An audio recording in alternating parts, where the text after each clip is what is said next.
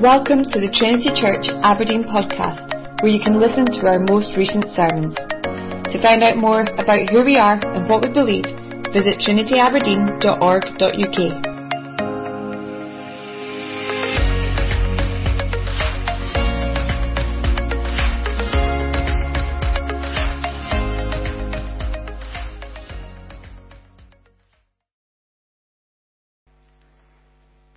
Amos chapter 6. Let's hear the word of the Lord together. Woe to those who are at ease in Zion, and to those who feel secure on the mountain of Samaria, the notable men of the first of the nations, to whom the house of Israel comes.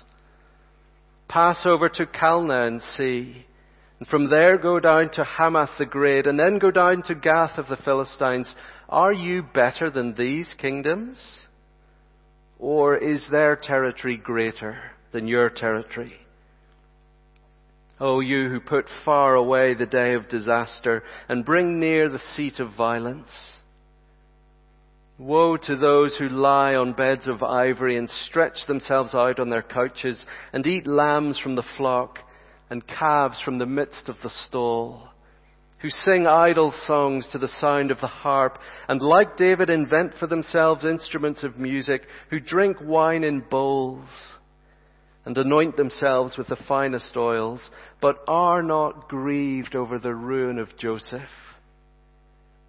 Therefore they shall now be the first of those who go into exile. And the revelry of those who stretch themselves out shall pass away. The Lord God has sworn by himself, declares the Lord, the God of hosts. I abhor, I hate the pride of Jacob. I hate his strongholds. And I will deliver up the city and all that is in it.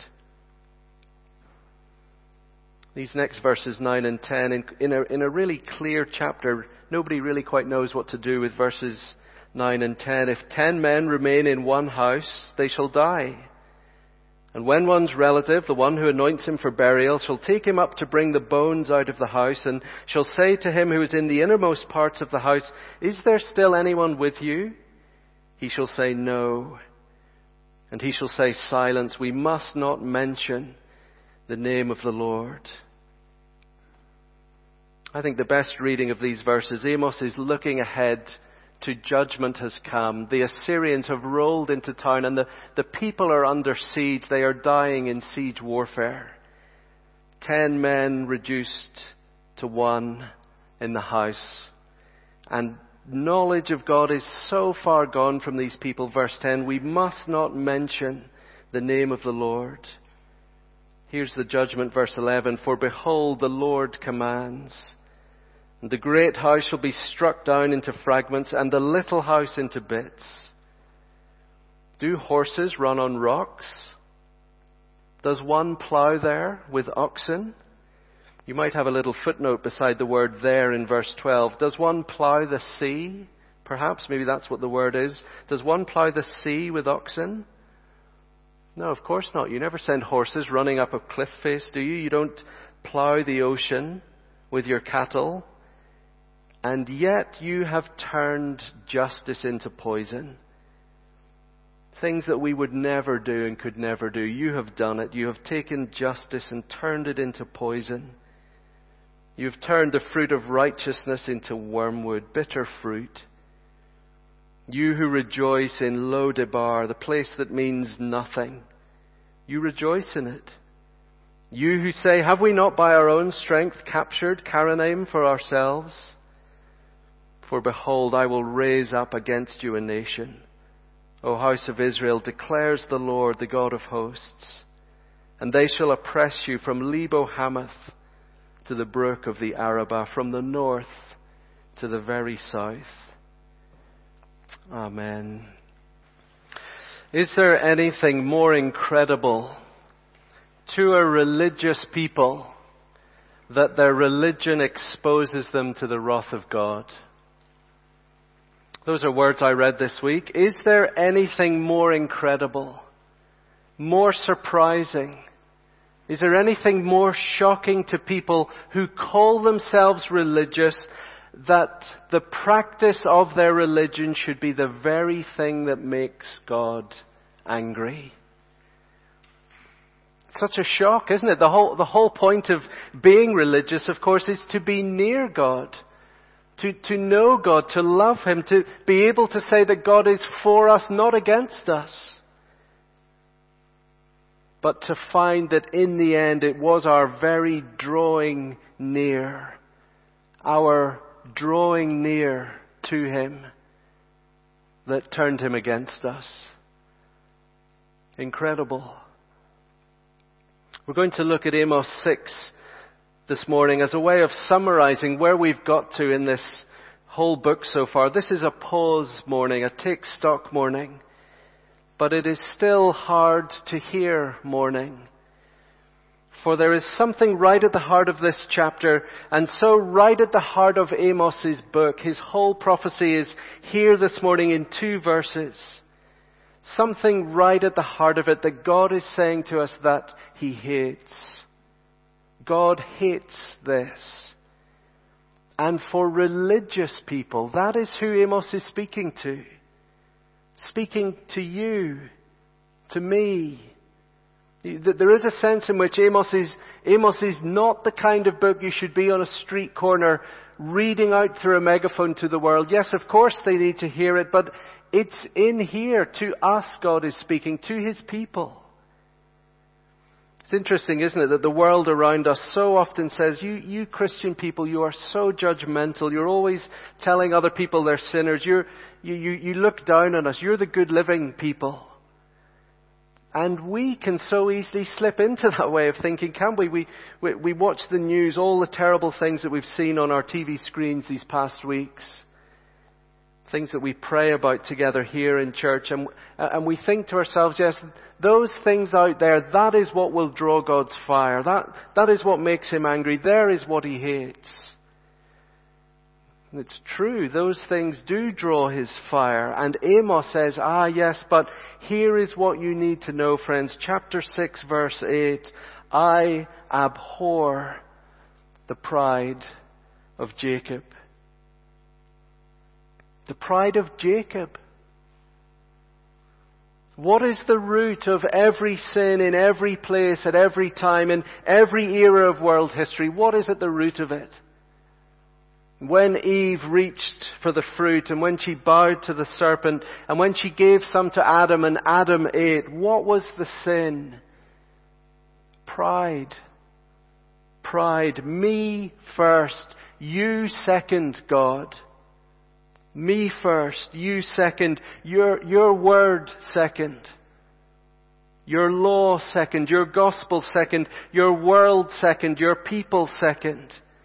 Second, second, second, me first, first. Ah, says Amos, here is what God hates pride. Yes, he hates pride, but never more violently than when he finds it among his people. Oh, that is worse than the world's sin. Verses 7 and 8 this morning are the center of all that is happening here. It is all to do with pride. I want to show you three things this morning that pride does. Three things. Number one, pride creates a false sense of security.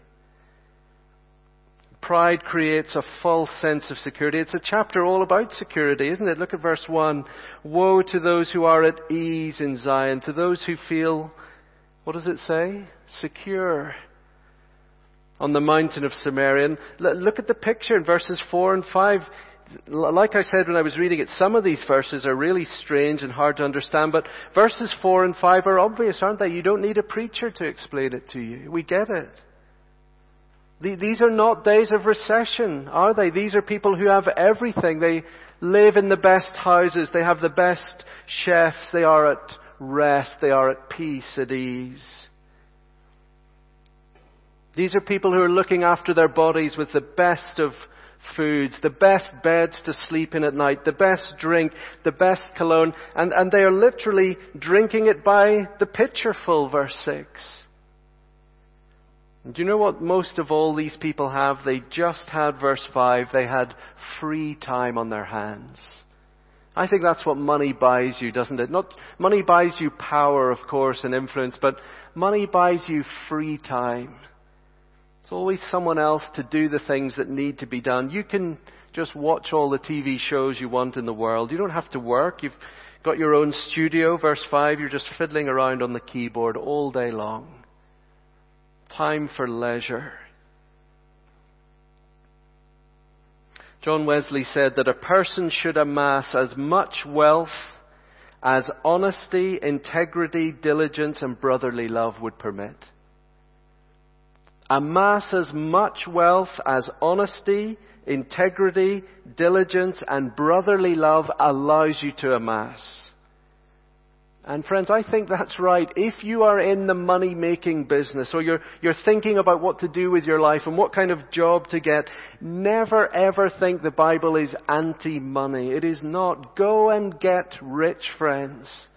Amass as much wealth as honesty, integrity, diligence, and brotherly love permits you to do.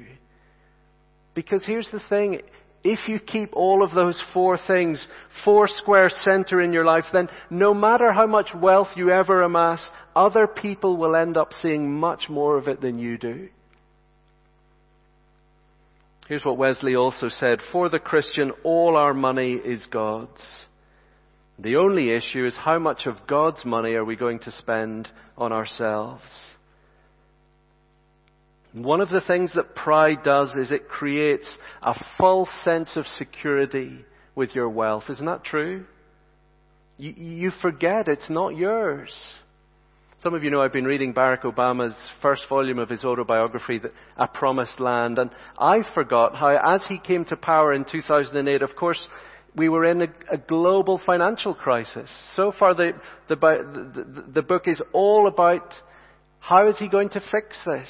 2008. How is he going to put the world right again financially? And the thing that comes through page after page after page is the sheer shock of the wealthy at losing their riches. In America, the subprime mortgage market collapses. People who are more, more wealthy than we could ever imagine overnight lose everything pride of wealth creates false sense of security, doesn't it? You forget that it is not yours. It can be taken from you at any moment. Whoever is stronger can take it from you. And here something happens that says to these people, your days of wealth and plenty are going to end. These people's wealth was a gift from God and the very best they should have done with it was to give it back to God and instead what they did was they spent it on themselves. You know, money is not the root of all evil, friends. It is not. The love of money is the root of all evil. And one way to discover where you are with your heart and pride, one way to discover whether God is very, very big and you are very, very small, to discover whether God is very, very high and you are very, very lowly, is to look at what you are doing with your money. For here is the bottom line simple truth. If we think it's ours, and we have to work out how much we can afford to give to God, then we trust ourselves and our wealth more than we trust Him. But if you think your money is His and you simply have to work out how much you can keep for yourself because it's His. Then you trust Him more than your money. On his, on his deathbed, Martin Luther said, We are all beggars. This is true. We are all beggars. Look at the, the people in verse 4. Do they look like beggars? No, the, the orientation of the humble heart is away from what I have and instead to what I can give. I live with hands outstretched, hands that are open, not closed. You know, somebody has said the, the world in which we live is not just the opponent of faith, it is the seductress of faith. The world not only punishes us for following Christ, it panders to us, tempting us gently away from Jesus. The devil does not care either way. He will use harshness or soft seduction so long as we love Christ less and less. What is the, what is the false sense of security here? What's money doing to these Israelites? Verse 6. They drink wine in bowls, they anoint themselves with the finest oils, but they are not grieved over the ruin of Joseph. They are not grieved over the ruin of Joseph. You know, I think that use of the word Joseph is really significant. It's not just talking about one person, is that it's a, a way of symbolizing God's people, that the house of Joseph. But do you know why I think Amos does it? Do you remember Joseph's brothers, after they put him in the pit, we know the story in Genesis, they, they land him in the pit, and later on the brothers recognize who he is. Do you know what they say? They say, We are guilty concerning our brothers. We saw the distress of his soul and we did not listen. We looked him in the eye as he begged us for his life and we did not listen. We did not care. What's happening in verse 6? Some people are lying on beds of ivory while God's people are in ruins. Some people have everything, some people have nothing. The privileges these people have is not leading them to God on bended knee, is it? No, it, it's made them complacent about their care for others. They just don't care that the house is falling down so long as their own bed is warm. Do you remember when Queen Marie Antoinette's famished peasants came to Paris? They begged for bread. What is she reputed to have said? If they have no bread, then let them eat cake. That's the attitude here of some of God's people, leaders among God's people, to the rest of God's people. And God is saying to them, Your security on your leather couches is false. It is only an illusion. Look at verse 3. You're just putting off, putting far away the day of disaster. But it's coming. Look at verse 7. They shall now be the first of those who go into exile. Verse 8. I will deliver up the city and all that is in it. Verse 14. I will raise up against you a nation, O house of Israel. Judgment is coming. See, here's the second thing to see. Pride creates a false sense of security. Number two, pride always removes belief in judgment. Pride always removes a belief in judgment. Here in Amos's day, God is about to send the Assyrians. That's who he's talking about in verse 14. They can't hear them or see them, but the hooves are coming. That's the sign over the hills in the distance. There is an invading army coming over the hill, and in any day, friends, God can bring the markets crashing down. Just like that, it can happen in a blink of an eye and no one can see it coming. And if our hopes in our world are tied to our savings, tied to the dollar, then all of it can end in a moment. Friends, the Lord, Amos is saying, the Lord hates, He hates it when people in his world use the wealth he has given to build steps up to a throne for themselves rather than to him. What God sees is the little people that He made, putting God way down here and putting themselves way up there, and judgment is coming. Judgment is God's way of making the switch, of turning the tables. I am high, God says, and if you think you are high, I am going to bring you low. And if you think you are first, I am going to make you last. See, I think one of the marks of pride is a loss of all proportion, isn't it? A loss of all perspective. Pride makes you think you're first. Look at chapter 6, verse 1. How does he describe them? The notable men of the first of the nations.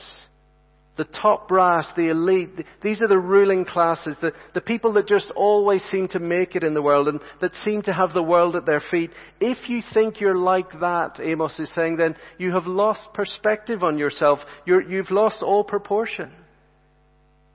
That's what's happening here. This little nation thinks it is amazing. I wonder if it's something about small nations. I grew up in Northern Ireland, a small place, friends from Northern Ireland will tell you we know what it is like to be completely convinced it is the center of the universe. There's something about it, isn't there? The, the, the history, the, the, the emotion, the things that make you think we are special. Amos is trying to get them to see that they've lost perspective. Look at verse 2. Pass over to Calneh and see there, go to Hamath the Great, down to Gath of the Philistines. You're not better than those kings. Are you really as big as them? Okay, says God, I'll treat you like that. If you think you're first, verse 1, if you think you're first, then verse 7, here's how you can be first. They shall now be the first of those who go into exile. Brothers and sisters, when the Lord Jesus said that the first shall be last, he was not introducing a whole new ethic that had never been heard of before. When Jesus said, You know how the rulers of the Gentiles lord it over those under them, that they have absolute authority, they make sure that the people under them know that they're under them and that they're on top. But not so with you. Whoever wants to be great among you must be your servant. Do you know when Jesus said that, what was he doing?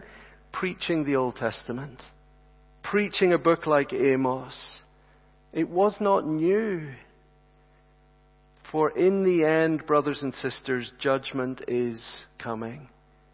A switch is coming when those who have nothing but Jesus will one day find they have everything because they have Him.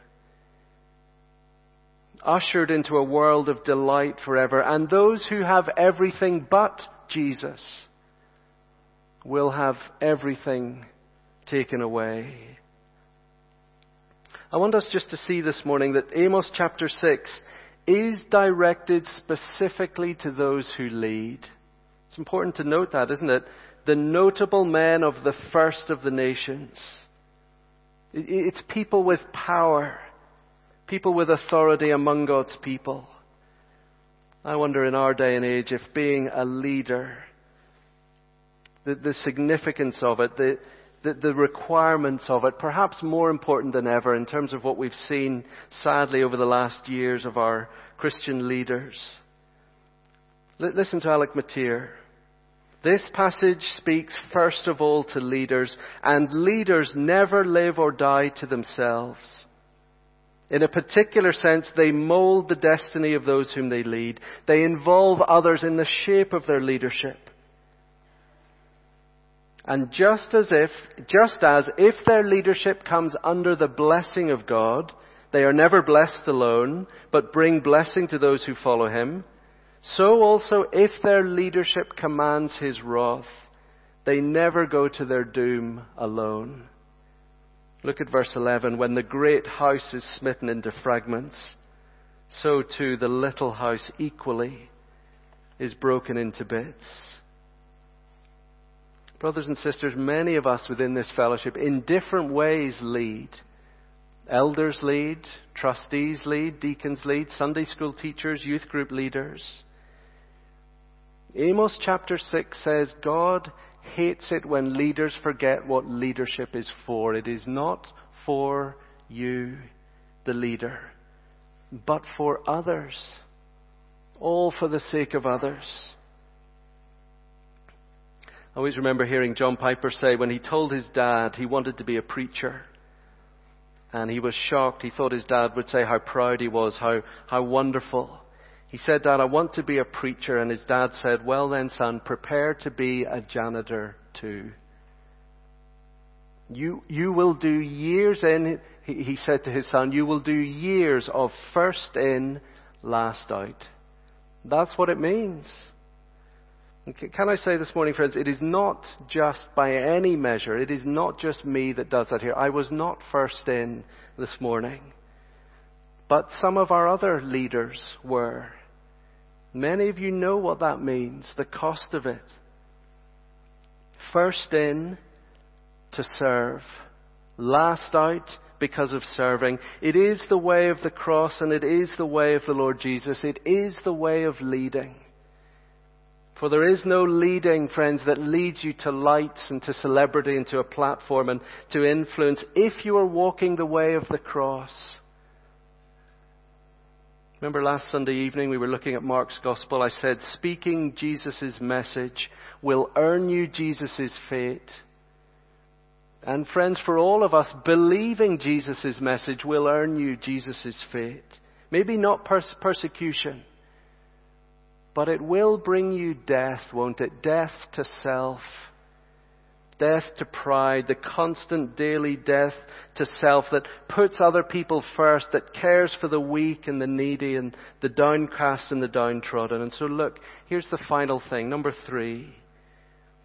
Pride reveals ignorance of the living God. Pride always reveals where we are with God and how clearly we see Him or how, how not clearly we see Him. Pride always reveals ignorance of the living God. Do you know why God hates pride? Do you know why He hates it among His people? Because it shows we don't know Him. We don't trust Him. The reason we don't trust Him is because we don't see Him clearly. Look at verse 8. This is really beautiful. The Lord God has sworn by Himself declares the Lord, the God of hosts. We probably pass over that really quickly, don't we, to get to the strong language about hating the pride of Jacob. But look at these, look at that again. The Lord God has sworn by himself.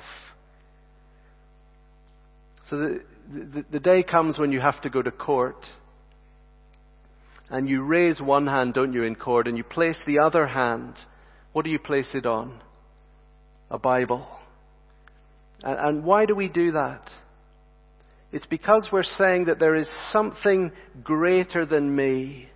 As a way of saying that, look, if, if what I'm about to say in this courtroom is wrong, let this higher authority that I have put my hand on be my judge. It's a way of putting yourself under oath, isn't it? It's why you put your, put your hand on something higher than you to bind yourself to that higher power. They will be my judge if I am wrong. When God wants to do that, friends, what you and I do in a courtroom, when it's God's turn to speak, and He wants to bind Himself to something, what, is, what does He put His hand on? When He wants to make an oath and make the oath in such a way that it's so serious that He wants us to know how serious it is, who does He swear by? Himself. There, there is no higher power. God can't put His hand on something higher than Him. Who does ultimate truth use as the standard of ultimate truth? Himself. And th- this is a beautiful way of Amos saying, look, the essence of pride is self exaltation. It is making yourself higher and higher and higher and being your own authority on everything. But there is only one absolute authority. There is only one exalted being God. You know, legend has it, I say it's legend because I'm not sure if this is true, but uh, I read this recently that um, legend has it that at his inauguration as president, Donald Trump wanted to be sworn in by placing his hand on a copy of one of his own books, The Art of the Deal. Now, I don't know if that's true. It should be true. It's a beautiful story, isn't it? But isn't it an, isn't it an incredible example of it's easy, it's easy to make fun of Donald Trump, isn't it? But isn't that an incredible example of what we all do with our pride? I'm, I'm not going to swear by something higher than me. I'm all I need. I'm the ultimate guide. When Amos says God hates pride, Friends, it means he loves the opposite. We know that, don't we, about the Bible? When God forbids one thing, he commands the opposite. When he says he loves one thing, it means he hates the opposite. When Amos says God hates pride, it means he loves humility. He loves people who know that they're not really big people. People who have everything properly in perspective. Oh, friends, a life of Christian character and depth and maturity, it, it comes about, doesn't it, through a long, painful process of unselfing yourself. An increased awareness and devotion to somebody better than me, somebody higher than me, more authoritative than me, someone more good than me, someone stronger than me. I want to urge you to see this morning that the root of every problem that ails you, whatever you've brought with you this morning, the illness that is poisoning the well of your relationships with other people, whatever it is, the root of it is pride. Me firstism, that is my disease.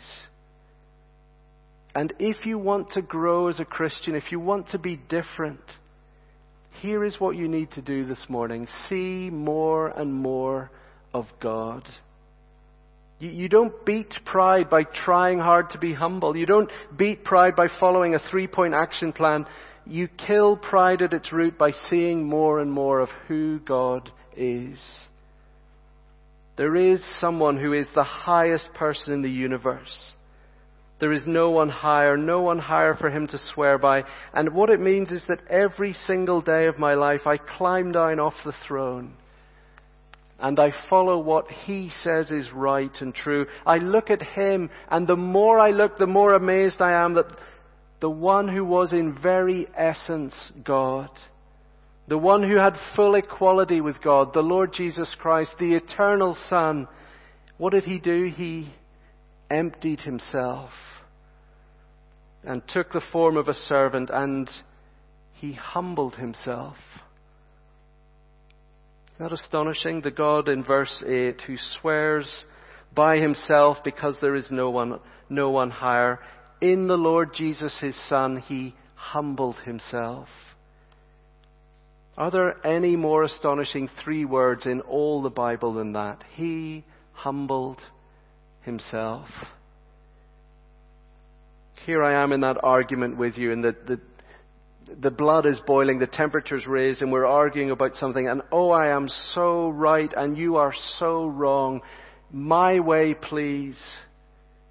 And I will not humble myself. The Apostle Paul says, that's interesting. The creator of the universe humbled himself. And you won't do it? Incredible. Oh, God hates pride, friends. It ruins a man. It ruins a woman. It can destroy a church. Pride cripples whole nations. Pride sends generations to hell. And it is so, so wrong because it displays such confidence in us and so much ignorance about who God is. Is there anything more incredible to a religious people than that their religion should expose them to the wrath of God? And so we're going to sing together, Have mercy, Lord. Who can sound the depths of mercy? in the Father heart of God, for there is a man of sorrows who for sinners shed his blood. He can heal the wounds of nations. He can wash the guilty clean. Because of Jesus, because of Jesus, have mercy, Lord. Let's sing.